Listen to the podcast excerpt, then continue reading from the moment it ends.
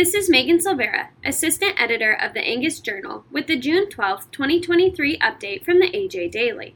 Today's update includes information about the NJAS silent auction donations, an update on livestock estimates for the year, and a look at fall calf prices. Angus Foundation seeks donations for NJAS silent auction. Adapted from a release by Katelyn Engel, Angus Communications intern.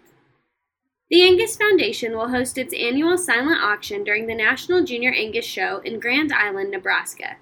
Proceeds from the silent auction grow the Angus Fund, which provides unrestricted support for the Foundation's education, youth, and research mission.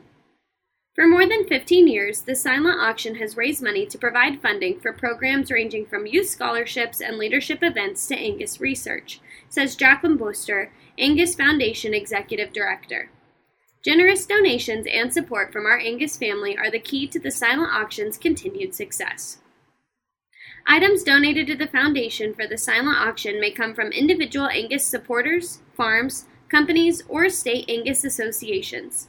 Donation examples include paintings, gift baskets, books, cattle supplies, jewelry, clothing, and Angus collectibles. For more information, visit angus.org. World Agricultural Supply and Demand Estimates Livestock. Adapted from a release by the USDA.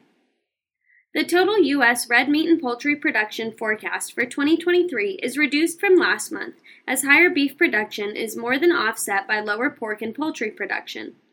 Beef production is raised with higher expected steer and heifer, cow and bull slaughter. Pork production is lowered slightly for the second quarter on a more rapid pace of slaughter but lower carcass weights.